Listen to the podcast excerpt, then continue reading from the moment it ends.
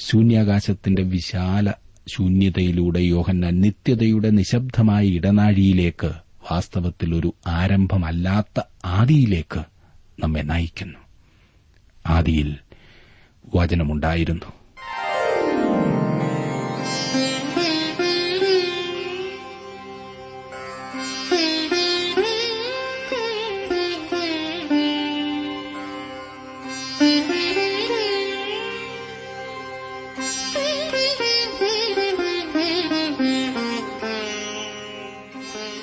T W ആറിന്റെ വേദപഠന class ആരംഭിക്കുകയാണ്. ജീവസന്ദേശം. ജീവസന്ദേശം വേദപഠന ക്ലാസ്സിൽ നാം ഇന്നു മുതൽ ഒരു പുതിയ പുസ്തകം പഠിക്കുവാൻ ആരംഭിക്കുകയാണ്. യോഹന്നാൻ എഴുതിയ സുവിശേഷം. ഇന്ന് നാം പഠിക്കുന്നത് ഈ പുസ്തകത്തിന്റെ മുഖവുരയാണ്.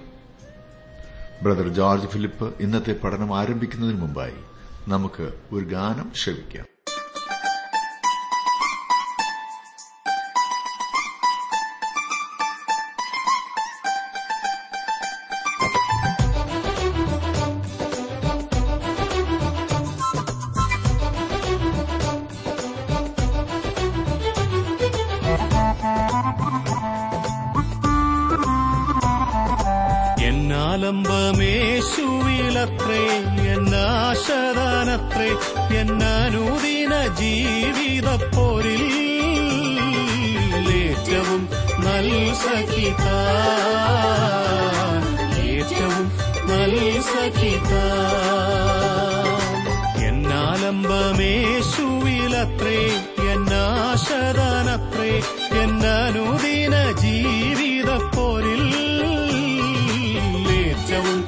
ी सखिता।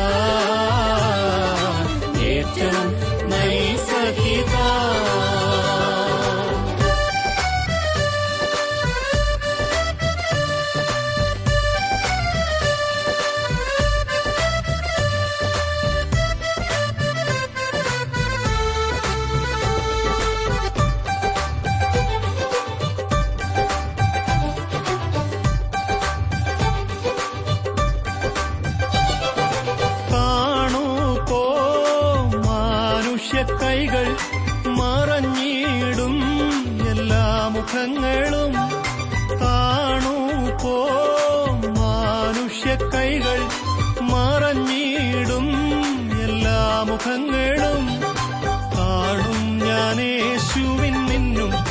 പൂമുഖം കാണും ഞാനേശുവിൻ നിന്നും പൂമുഖം.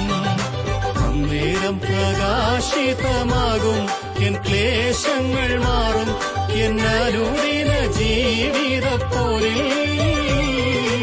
ഏറ്റവും നൽ സഖിത ഏറ്റവും നൽ സഖിത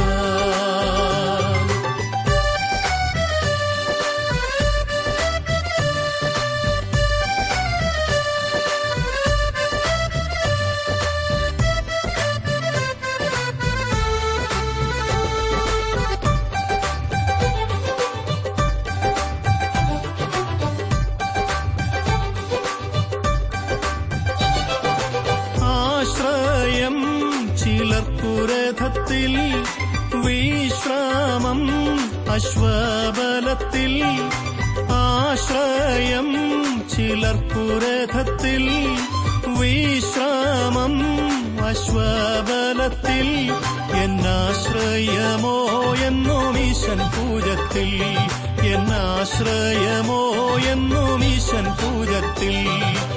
ആരെ ഞാൻ ഭയപ്പെടും പാരിൽ എന്നായുസിൻ നാളിൽ എന്നനൂദിന ജീവിതപ്പോരിൽ നൽ സഖിതാൻ. ഏറ്റവും നൽ സഖിതാൻ.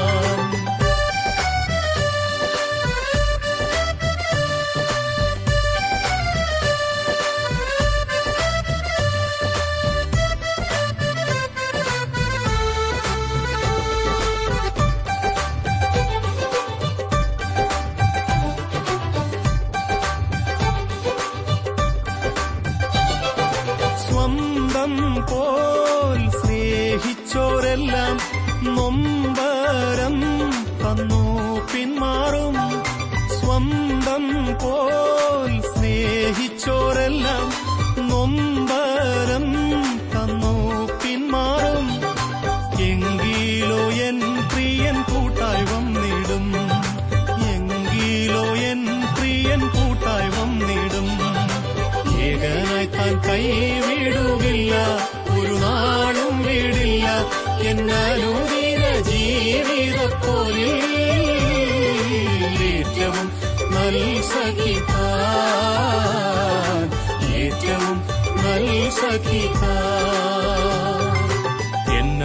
എന്നാലംബമേശുവിലത്രേ എന്നാശദാനത്രേ എന്നാനൂദിന ജീവിതപ്പോരിൽ ഏറ്റവും നൽ സഖിത.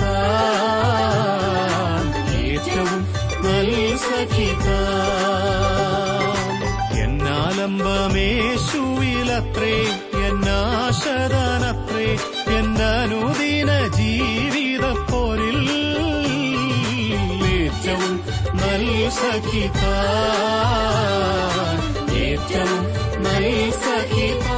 മനസ്സിലാക്കുവാൻ വളരെ പ്രയാസം കുറഞ്ഞ ഒരു പുസ്തകമാണ് വിശുദ്ധ യോഹന്നാൻ എഴുതിയ സുവിശേഷം എന്നത്രേ സാധാരണയായി നാമൊക്കെ ചിന്തിക്കാറുള്ളത്.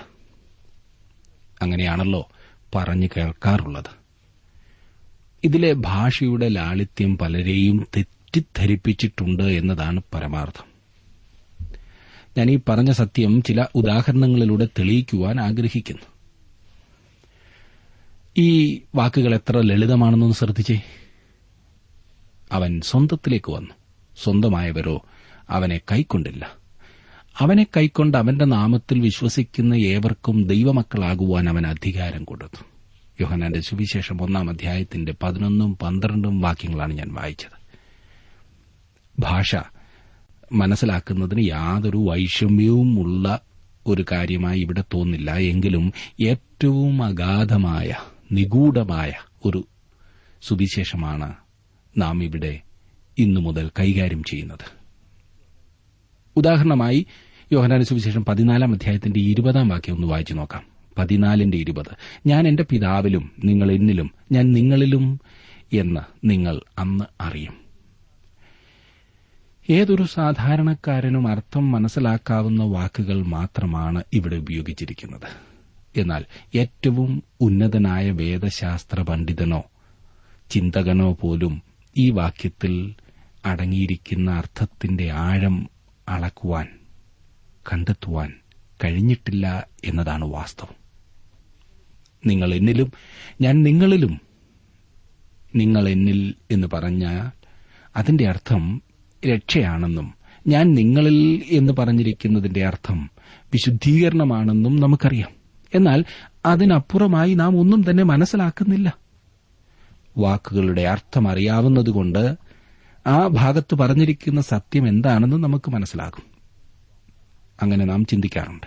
വാക്കുകൾ ലളിതമാണ് എന്നാൽ അർത്ഥം ആഴമേറിയതാണ് അഗാധമാണ്. അതത്ര ഈ സുവിശേഷത്തിന്റെ സവിശേഷതയും. യേശുക്രിസ്തുവിന്റെ ശിഷ്യന്മാരിൽ ഒരാളായ യോഹന്നാനാണ് ഈ സുവിശേഷം എഴുതിയത്. യോഹന്നാൻ എന്തിനാണ് തന്റെ സുവിശേഷം എഴുതിയത്? ഏറ്റവും ഒടുവിൽ എഴുതപ്പെട്ട സുവിശേഷം ആകുന്നു യോഹന്നാന്റെ സുവിശേഷം. ഏകദേശം എ ഡി നൂറിനോട് അടുത്താണ് ഇത് എഴുതപ്പെട്ടത്. മറ്റ് അപ്പോസ്തോലന്മാരെല്ലാം മരിച്ചു. പുതിയ നിയമത്തിന്റെ മറ്റെഴുത്തുകാരെല്ലാവരും മരിച്ചു കഴിഞ്ഞു. യോഹന്നാൻ മാത്രമാണ് അവശേഷിക്കുന്നത്. അക്കാലത്ത് സഭയിൽ കടന്നുകൂടിയ ദുരുപദേശമാകുന്ന ജ്ഞാനവാദത്തെ ചെറുക്കുവാനാണ് ഇത് എഴുതിയത് എന്ന് ചിന്തിക്കുന്നവരുണ്ട്. യേശു ദൈവമായിരുന്നു എന്നാൽ മനുഷ്യനല്ല എന്ന് ജ്ഞാനവാദക്കാർ വിശ്വസിച്ചിരുന്നു. അപ്പോസ്തലന്മാർ യേശുവിനെ കണ്ടു എന്ന് പറയുന്നുവെങ്കിലും അവർ അപ്രകാരം ചിന്തിക്കുക മാത്രമാണ് ചെയ്തത് യഥാർത്ഥത്തിൽ അവനെ കണ്ടില്ല എന്നവർ വിശ്വസിച്ചിരുന്നു. അതേസമയം മറ്റു ചിലർ വിശ്വസിച്ചിരുന്നത് മറ്റുള്ളവർ എഴുതിയതിനോട് ചേർക്കുവാനായി അവർ വിട്ടുപോയ കാര്യങ്ങൾ യോഹന്നാൻ എഴുതുക മാത്രമാണ് ചെയ്തത് എന്നത്രേ. ഈ ചിന്താഗതികൾ ഒന്നും തന്നെ മതിയായ വിശദീകരണം നമുക്ക് നൽകുന്നില്ല. എന്നാൽ വിശുദ്ധ മത്തായി എഴുതിയ സുവിശേഷവും മർക്കോസ് എഴുതിയ സുവിശേഷവും ലൂക്കോസ് എഴുതിയ സുവിശേഷങ്ങളും അക്കാലത്ത് സഭയിൽ പ്രചാരത്തിലിരുന്നു. അതിൽ കൂടുതലായി ആത്മീയവും ആഴവുമായ സത്യങ്ങൾ ഉൾക്കൊള്ളുന്നതും അവരുടെ വളർച്ചയ്ക്ക് നിദാനവുമായ കാര്യങ്ങൾ എഴുതി കൊടുക്കണമെന്ന സഭയുടെ ആ അഭ്യർത്ഥന മൂലമാണ് യോഹന്നാൻ ഈ സുവിശേഷം എഴുതിയത്. മനസ്സിലായല്ലോ? ആദിമസഭയിലെ വിശുദ്ധനായിരുന്ന ഒഗസ്റ്റിൻ പറഞ്ഞത് അതുതന്നെയാണ് നാല് സുവിശേഷങ്ങളിൽ ആത്മീയമായി നമ്മെ ഏറ്റവും അധികം ഉയർത്തുവാൻ കഴിയുന്നതത്രേ യോഹന്നാൻ എഴുതിയ സുവിശേഷം എന്നത്രേ. അതത്ര യോഹനാന്റെ സുവിശേഷത്തിന്റെ ഉദ്ദേശവും അവൻ എഴുതിയതിന്റെ കാരണവും. അതുകൊണ്ട് തന്നെ നാം യോഹനാന്റെ സുവിശേഷത്തിലേക്ക് വരുമ്പോൾ അവൻ നമ്മെ ബേദലഹേമിലേക്ക് കൊണ്ടുപോകുന്നില്ല എന്ന് കാണാവുന്നതാണ്. താങ്കളും ഞാനും വിശ്വാസികളായി വളരണമെന്ന് യോഹന്നാൻ ആഗ്രഹിക്കുന്നതിനാൽ അവൻ നമ്മെ ബേദലഹേമിലേക്ക് നയിക്കുന്നില്ല. ശൂന്യാകാശത്തിന്റെ വിശാല ശൂന്യതയിലൂടെ യോഹന്നാൻ നിത്യതയുടെ നിശബ്ദമായ ഇടനാഴിയിലേക്ക് വാസ്തവത്തിൽ ഒരു ആരംഭമല്ലാത്ത ആദിയിലേക്ക് നമ്മെ നയിക്കുന്നു. ആദിയിൽ വചനമുണ്ടായിരുന്നു. ചിലർ പറയാറുണ്ട് ഈ ഭൂമി മൂന്ന് കോടി വർഷം മുൻപാണ് ഉണ്ടായതെന്ന്. ഈ അടുത്ത കാലത്ത് പറയുന്നത് അഞ്ഞൂറ് കോടി വർഷം മുൻപ് ആകുന്നു ഈ ഭൂമി ഉണ്ടായതെന്ന്. ഇതൊക്കെ വെറും ഊഹാപോഹം മാത്രമല്ലേ? ഈ പറഞ്ഞതിനേക്കാളൊക്കെ വളരെ വളരെ വളരെ മുൻപ് ഭൂമി ഉണ്ടായിരുന്നു എന്നത്ര ഞാൻ ചിന്തിക്കുന്നത്. കഴിഞ്ഞകാല നിത്യതയിൽ ദൈവം എന്തു ചെയ്യുകയായിരുന്നു എന്നാണ് താങ്കൾ കരുതുന്നത്? അതെ. അവന്റെ പ്രവൃത്തി ആർക്ക് ഗ്രഹിക്കാം? ആദിയിൽ എന്ന് നാം വായിക്കുമ്പോൾ താങ്കൾക്ക് ചിന്തിക്കാവുന്നിടത്തോളം നിത്യതയിലേക്ക് തിരിഞ്ഞ് കഴിഞ്ഞകാല നിത്യതയിലേക്ക് തിരിഞ്ഞ് ചിന്തിക്കുക. യേശുക്രിസ്തു ആ നിത്യതയിൽ നിന്ന് നിങ്ങളെ സ്വാഗതം ചെയ്യുവാൻ കടന്നുവരുന്നു. ആദിയിൽ വചനമുണ്ടായിരുന്നു. വചനം ദൈവത്തോടുകൂടെയായിരുന്നു. വചനം ദൈവമായിരുന്നു. സകലവും അവൻ മുഖാന്തരം മുഖാന്തരമുളവായി ഉളവായതൊന്നും അവനെ കൂടാതെ ഉളവായതല്ല എന്ന് മൂന്നാം വാക്യത്തിൽ നാം വായിക്കുന്നു. തുടർന്ന് പതിനാലാം വാക്യത്തിൽ നാം വായിക്കുന്നത് വചനം ജഡമായി തീർന്നു. കൃപയും സത്യവും നിറഞ്ഞവനായി നമ്മുടെ ഇടയിൽ പാർത്തു. ലൂക്കോസ് ഗ്രീക്ക് തത്വജ്ഞാനികളെ ഉദ്ദേശിച്ചാണ് തന്റെ സുവിശേഷം എഴുതിയത്. അവർക്ക് യോഹന്നാന്റെ ഭാഷ മനസ്സിലാകുമായിരുന്നില്ല. എന്നാൽ യോഹന്നാൻ അപ്രകാരമുള്ളവർക്ക് വേണ്ടിയല്ല എഴുതിയത്. അവൻ വീണ്ടും പറയുന്നത് ശ്രദ്ധിക്കുക ദൈവത്തെ ആരും ഒരു നാളും കണ്ടിട്ടില്ല. പിതാവിന്റെ മടിയിലിരിക്കുന്ന ഏകജാതനായ പുത്രൻ അവനെ വെളിപ്പെടുത്തിയിരിക്കുന്നു. പതിനെട്ടാം വാക്യമാണ് ഞാൻ വായിച്ച ഒന്നാം അധ്യായത്തിന്റെ പതിനെട്ടാം വാക്യം. വെളിപ്പെടുത്തിയിരിക്കുന്നു എന്ന് പറഞ്ഞാൽ അവനെ മനുഷ്യന് കാണത്തക്കവണ്ണവും അറിയത്തക്കവണ്ണവും പരസ്യമായി കൊണ്ടുവന്ന് കാണിച്ചിരിക്കുന്നു. ആരംഭമില്ലാത്ത മനുഷ്യൻ നിത്യതയിൽ നിന്ന് വന്ന പുത്രനാണ്. വൈദ്യനായിരുന്ന ലൂക്കോസ് യേശുവിനെ ഒരു സൂക്ഷ്മദർശിനിയിൽ കൂടിയാണ് പരിശോധിച്ചത്. യോഹന്നാന്റെ രീതി വ്യത്യസ്തമായിരുന്നെങ്കിലും ലൂക്കോസിന്റെ തീരുമാനത്തിലാണ് യോഹന്നാനും എത്തിച്ചേർന്നത്. യോഹന്നാൻ ശാസ്ത്രീയമായ സമീപനമല്ല നടത്തിയത്. ക്രിസ്തുവിനെക്കുറിച്ചുള്ള അറിവിലും അവനിലുള്ള വിശ്വാസത്തിലും വളരുന്ന ഒരു വിശ്വാസി യേശുവിന്റെ കന്യകയിൽ നിന്നുള്ള ജനനത്തെക്കുറിച്ച് ചർച്ച ചെയ്യേണ്ടതായ ആവശ്യമില്ല. കാരണം അത് അവൻ വിശ്വസിക്കുന്നുണ്ട്. ആയതിനാൽ ഒരു ദൈവപൈതൽ യോഹന്നാൻ എഴുതിയ സുവിശേഷം പഠിക്കുമ്പോൾ അവന് സന്തോഷവും പറഞ്ഞറിയിപ്പാൻ കഴിയാത്ത ആ ആനന്ദവും അനുഭവിക്കുന്നു. വിശ്വാസികളുടെ വളർച്ചയെ ഉദ്ദേശിച്ചാണ് യോഹന്നാൻ തന്റെ സുവിശേഷം എഴുതിയത്. മറ്റ് ഏതൊരു സുവിശേഷത്തിലേക്കാൾ അധികമായി ഉയർത്തെഴുന്നേറ്റ ക്രിസ്തുവിനെക്കുറിച്ച് യോഹന്നാന്റെ സുവിശേഷത്തിൽ പറഞ്ഞിട്ടുണ്ട്. മറ്റു മൂന്ന് പേരും കൂടി പറഞ്ഞിട്ടുള്ളതിനേക്കാൾ കൂടുതൽ. ക്രിസ്തുവിനെ ജഡപ്രകാരം അറിഞ്ഞു എങ്കിലും ഇനിമേൽ അങ്ങനെ അറിയുന്നില്ല എന്ന് പൌലോസപ്പോസ്തോലൻ പറഞ്ഞിട്ടുണ്ട്. മറിച്ച് നാം അവനെ ഉയർത്തെഴുന്നേറ്റ ക്രിസ്തുവായിട്ടാണ് അറിയുന്നത്. അതുകൊണ്ട് ഉയർത്തെഴുന്നേൽപ്പിന് ശേഷമുള്ള ക്രിസ്തുവിന്റെ പ്രത്യക്ഷതകളെക്കുറിച്ച് യോഹന്നാൻ എഴുതുവാൻ ശ്രമിച്ചിട്ടുണ്ട്. അവൻ അപ്രകാരമുള്ള ഏഴ് പ്രത്യക്ഷതകളെക്കുറിച്ച് സൂചിപ്പിച്ചിരിക്കുന്നു. ഒന്നാമത്തേത് തോട്ടത്തിൽ വെച്ച് ഏറ്റവും നാടകീയമാംവിധം മഗ്നലക്കാരത്തി മറിയയ്ക്ക് പ്രത്യക്ഷപ്പെട്ടതാണ്. തോമസ് ഇല്ലാതിരുന്നപ്പോൾ മാളിക മുറിയിൽ കൂടിയിരുന്നവർക്ക് പ്രത്യക്ഷപ്പെട്ടിരുന്നതാണ് രണ്ടാമത്തേത്. തോമസും കൂടെയുണ്ടായിരുന്നപ്പോൾ മാളിക മുറിയിൽ കൂടിയിരുന്നവർക്ക് പ്രത്യക്ഷപ്പെട്ടതാണ് മൂന്നാമത്തേത്. ഈ മൂന്ന് പ്രത്യക്ഷതകളെക്കുറിച്ച് ഇരുപതാം അധ്യായത്തിൽ രേഖപ്പെടുത്തിയിട്ടുണ്ട്. തുടർന്ന് ഇരുപത്തിയൊന്നാം അധ്യായത്തിൽ അവൻ വീണ്ടും ഗലീലക്കടലിന്റെ സമീപെ പ്രത്യക്ഷനാവുന്നതായി കാണുന്നു. ശിഷ്യന്മാരിൽ പലരും മീൻ പിടിച്ചുകൊണ്ടിരിക്കുകയായിരുന്നു.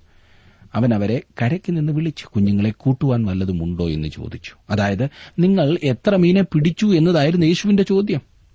ഒരിക്കൽ അവൻ എന്നോടും നിങ്ങളോടും ആ ചോദ്യം ചോദിക്കുവാൻ പോകുന്ന സുഹൃത്തെ താങ്കൾ ഈ അടുത്ത കാലത്ത് മീൻപിടുത്തത്തിൽ ഏർപ്പെട്ടിരിക്കുകയാകുന്നുവോ? അവൻ പറയുന്നതിനനുസരിച്ചാകുന്നുവോ താങ്കൾ മീൻ പിടിക്കുവാൻ പോകുന്നത്?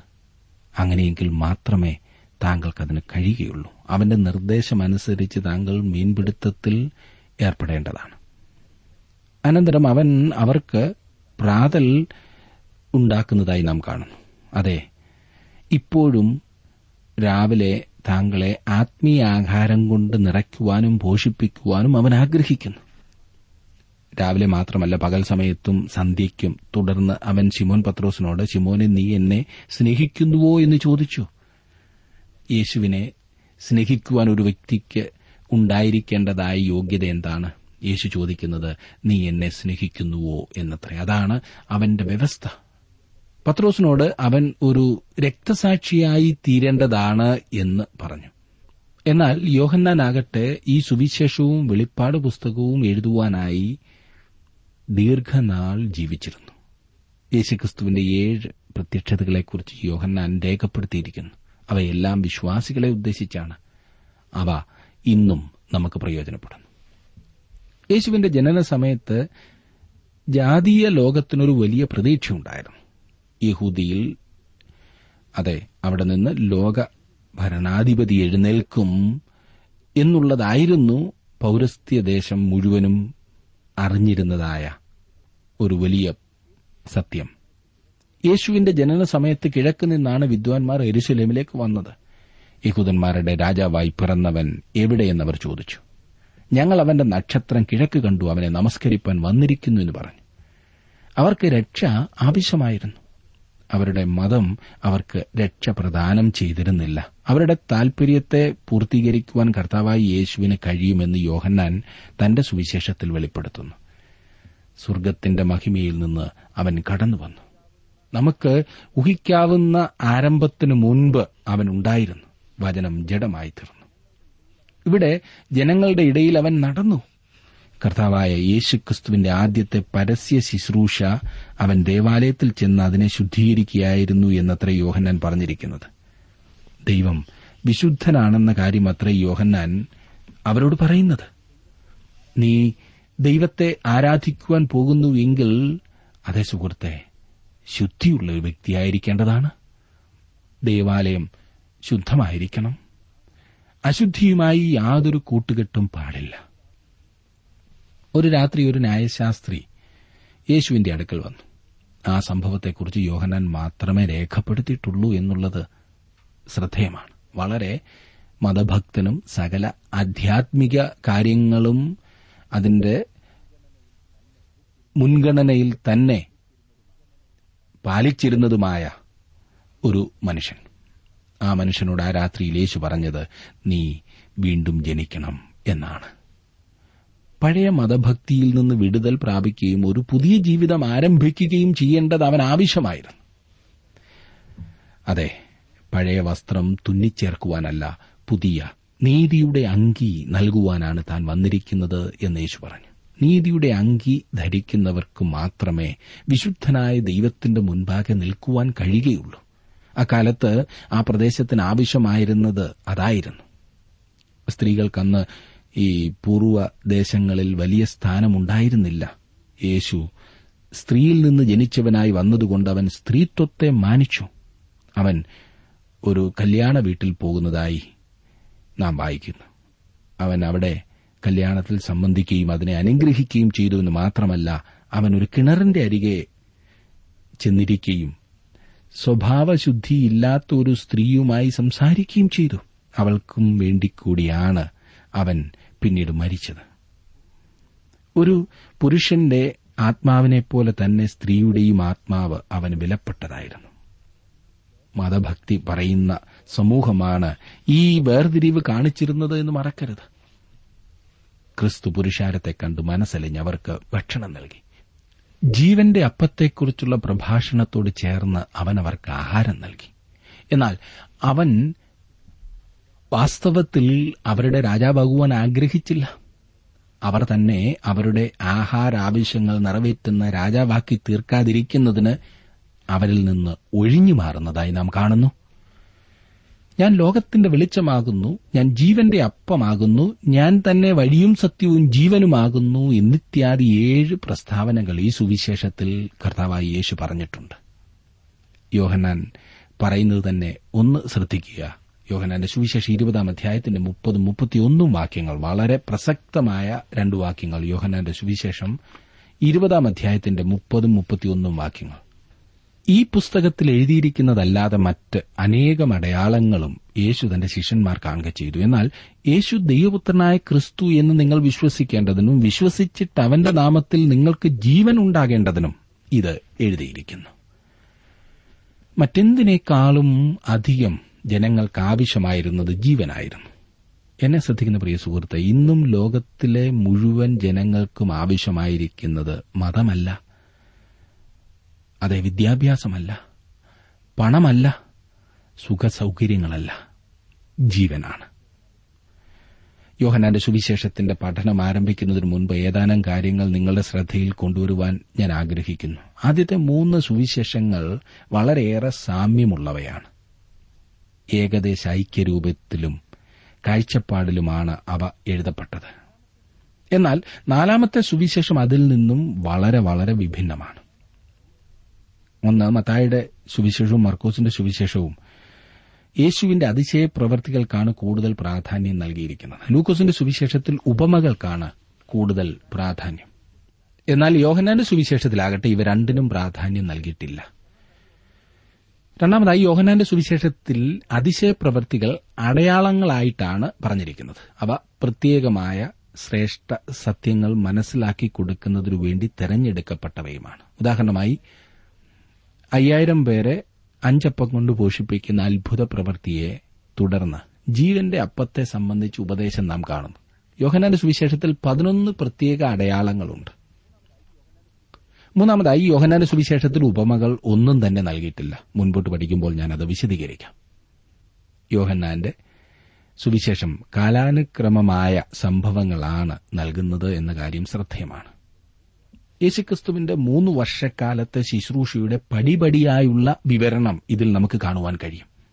ഉദാഹരണമായി ഒന്നാമത്തെ അധ്യായത്തിൽ അടുത്ത ദിവസം അഥവാ പിറ്റേന്നാൾ എന്ന് പറഞ്ഞിരിക്കുന്നു. സ്ഥലങ്ങൾക്കും പട്ടണങ്ങൾക്കും യോഹന്നാൻ പ്രത്യേക പ്രാധാന്യം നൽകി സൂചിപ്പിച്ചിട്ടുണ്ട്. ഉദാഹരണമായി യോർദാനക്കര ബഥാനിയിൽ എന്ന് യോഹന്നാൻ സുവിശേഷം ഒന്നാം അധ്യായത്തിന്റെ ഇരുപത്തിയെട്ടാം വാക്യത്തിലും ഗലീലയിലെ കാനാവിൽ എന്ന് രണ്ടാം അധ്യായത്തിന്റെ ഒന്നാം വാക്യത്തിലും പറഞ്ഞിരിക്കുന്നത് ശ്രദ്ധിക്കുക. ക്രിസ്തുവിന്റെ ദൈവത്വത്തെ ഈ സുവിശേഷത്തിൽ പ്രത്യേകമായി ചൂണ്ടിക്കാണിക്കുന്നു. എങ്കിലും ക്രിസ്തുവിന്റെ മനുഷ്യത്വത്തെക്കുറിച്ച് അവഗണിച്ച് കളഞ്ഞിട്ടില്ല. യേശുവിന്റെ ശമരിയിൽ കൂടിയുള്ള യാത്രയെക്കുറിച്ചും അവനൊരു കിണറിന്റെ അരികെ വന്നിരുന്നതിനെക്കുറിച്ചും അവൻ ക്ഷീണിതനായിരുന്നു എന്നുമൊക്കെ യോഹനാന്റെ സുവിശേഷത്തിൽ മാത്രമേ പറഞ്ഞിട്ടുള്ളൂ എന്ന കാര്യം താങ്കൾ ശ്രദ്ധിച്ചിട്ടുണ്ടോ? അതിൽ കൂടുതൽ മാനുഷികമായ വിശദീകരണം ചിന്തിക്കുവാൻ കഴിയുമോ? ഒരെണ്ണം ഞാൻ കാണുന്നുണ്ട്. അതെ യേശു കണ്ണുനീർ വാർത്തു എന്ന് പറഞ്ഞിരിക്കുന്നതും യോഹനാന്റെ സുവിശേഷത്തിൽ തന്നെയാണ്. ഈ സുവിശേഷത്തിൽ ആദ്യോടന്തം ക്രിസ്തു എന്ന പേര് ഉപയോഗിക്കാതെ യേശു എന്ന പേരാണ് ഉപയോഗിച്ചിരിക്കുന്നത്.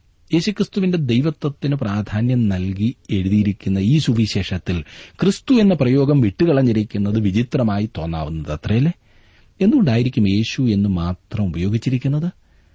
ദൈവം മനുഷ്യനായി അവതരിച്ചു വന്നതുകൊണ്ടാണ് അപ്രകാരം ഉപയോഗിച്ചിരിക്കുന്നത്. ദൈവം മനുഷ്യനായി. ഈ സുവിശേഷത്തിൽ അതിശക്തമായ ഒരു നീക്കം ഒരു ചലനം നാം കാണുന്നുണ്ട്. യോഹനാന്റെ സുവിശേഷം പതിനാറാം അധ്യായത്തിന്റെ ഇരുപത്തിയെട്ടാം വാക്യത്തിലാകുന്നു നാം അത് കാണുന്നത്. ഞാൻ പിതാവിന്റെ അടുക്കൽ നിന്ന് പുറപ്പെട്ട് ലോകത്തിൽ വന്നിരിക്കുന്നു. പിന്നെയും ലോകത്തെ വിട്ട് പിതാവിന്റെ അടുക്കൽ പോകുന്നു. ഈ മാറ്റമില്ലാത്ത വസ്തുതയുടെ ലളിതമായ പ്രസ്താവന ദൈവം മനുഷ്യനായി തീർന്നു എന്നുള്ളതത്രേ. യോഹനാന്റെ സുവിശേഷത്തിലെ താക്കോൽ വാക്ക് വിശ്വസിക്കുക എന്നുള്ളതാണ്. തൊണ്ണൂറ്റിയെട്ട് പ്രാവശ്യം ഈ വാക്ക് ഉപയോഗിച്ചിട്ടുണ്ട്. യേശുവിന് സുവിശേഷത്തിൽ നൽകിയിരിക്കുന്ന പേരുകൾ ശ്രദ്ധേയമാണ്. വചനം എന്നുള്ള പ്രയോഗം ഇവിടെ മാത്രമേ കാണുന്നുള്ളൂ. മറ്റു പേരുകൾ സൃഷ്ടാവ് പിതാവിൽ നിന്നുള്ള ഏകജാതൻ ദൈവത്തിന്റെ കുഞ്ഞാട് ഞാനാകുന്നവൻ എന്നുള്ളതിന്റെ വെളിപ്പാട് അതെ ഈ സുവിശേഷത്തെ ചെറിയ ചെറിയ ഭാഗങ്ങളായി വിഭജിച്ച് നമുക്ക് പഠിക്കാവുന്നതാണ്. എന്നാൽ മൂന്ന് പ്രധാന ഭാഗങ്ങളായി ഞാൻ ഇതിനെ വിഭജിച്ചാൽ ആദ്യത്തെ പന്ത്രണ്ട് അധ്യായങ്ങളെ വെളിച്ചമെന്നും പതിമൂന്ന് മുതൽ പതിനേഴ് വരെയുള്ള അധ്യായങ്ങളെ സ്നേഹമെന്നും പതിനെട്ട് മുതൽ ഇരുപത്തിയൊന്ന് വരെയുള്ള അധ്യായങ്ങളെ ജീവനെന്നും വിളിക്കാവുന്നതാണ്. വളരെയേറെ പ്രാർത്ഥനയോടെ നമുക്കിതിന്റെ പഠനത്തിലേക്ക് പ്രവേശിക്കാം. എന്താ?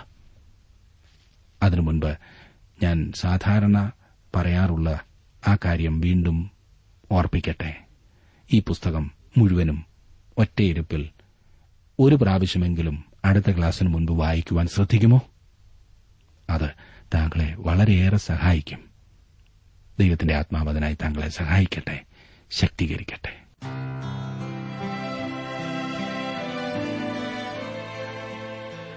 ഇന്നത്തെ ജീവസന്ദേശ പഠന ക്ലാസ്സിലൂടെ ഞങ്ങളെ ശ്രദ്ധിച്ച എല്ലാ പ്രിയ ശ്രോതാക്കളോടുമുള്ള നന്ദിയെ അറിയിക്കട്ടെ. ദൈവവചനം കൃത്യമായി ക്രമമായി പഠിക്കുവാൻ ലഭിച്ചിരിക്കുന്ന ഈ അസുലഭ അവസരം പ്രയോജനപ്പെടുത്തുകയും സ്നേഹിതരെ അതിനായി ഉത്സാഹിപ്പിക്കുകയും ചെയ്യുക. അഭിപ്രായങ്ങളും നിർദ്ദേശങ്ങളും പ്രാർത്ഥനാ വിഷയങ്ങളും ഞങ്ങളെ അറിയിക്കുക. ഈ പുസ്തകത്തിന്റെ വിഷയവിഭജനം audio C D S D card എന്നിവ ആവശ്യമെങ്കിൽ ഞങ്ങളുമായി ബന്ധപ്പെടുക. ഞങ്ങളുടെ വിലാസം ജീവസന്ദേശം പോസ്റ്റ് ബോക്സ് നമ്പർ മൂന്ന് തിരുവല്ല അഞ്ച് Keralam. Phone zero four six nine two seven zero zero two eight four mobile nine four four seven seven six seven three seven eight ഞങ്ങളുടെ email address Malayalam T T B at radio eight eight two dot com വെബ്സൈറ്റിലും ഞങ്ങളുടെ programme ലഭിക്കുന്നതാണ്. ഞങ്ങളുടെ website W W W dot radio eight eight two dot com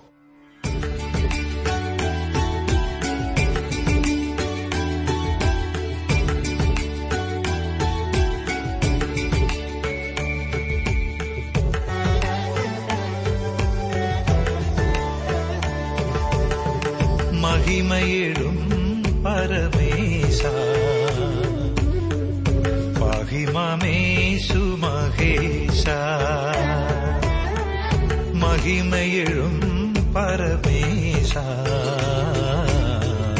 മഹിമമേശു മഹേശ. നിസ്തുല സ്നേഹ സാഗരമേഹ നിസ്തുല സ്നേഹ സാഗരമേഹ പ്രസ്താവ്യമേ തിരുനാമം.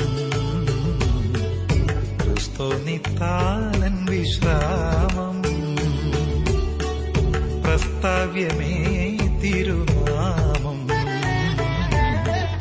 ക്രിസ്തു നിത്താനൻ വിശ്രാമം.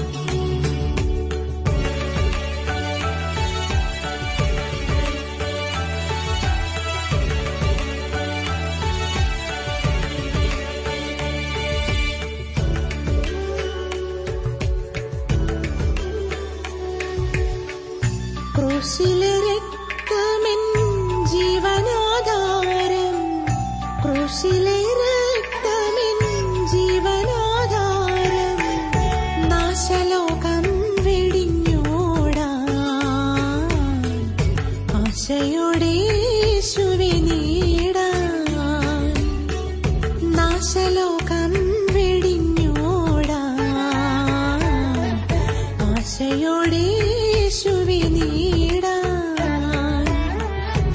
മഹിമയിഴും പരമേശ. മഹിമമേശു മഹേശ.